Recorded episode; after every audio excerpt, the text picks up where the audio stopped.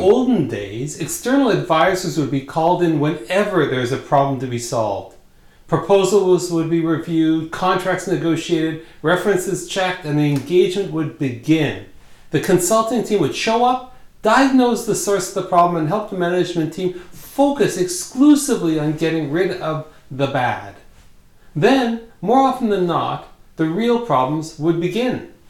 The problem with this traditional problem solving model is that the focus on the bad means that the everyday good is ignored. And while the bad problem may be solved, inevitably new issues come up because less good is being done. Enter appreciative inquiry, an alternative facilitation process. This, pro- this approach focuses on what's good, what's right, and seeks to do more of it. In this way, the bad is pushed out.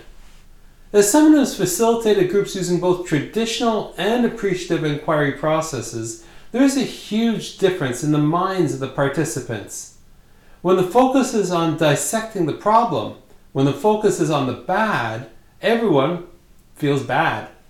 People become defensive and may even sabotage any proposed solutions, um, and the problem looms large. When the focus is on the good, everyone feels good. They feel that they can take on the world, and they do.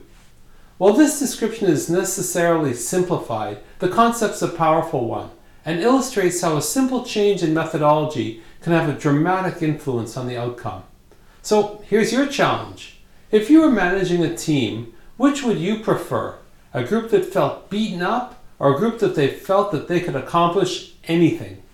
This week, before jumping to the solution to your next problem, consider how an appreciative inquiry process might be used. I'm Randall Craig, and I hope this got you thinking.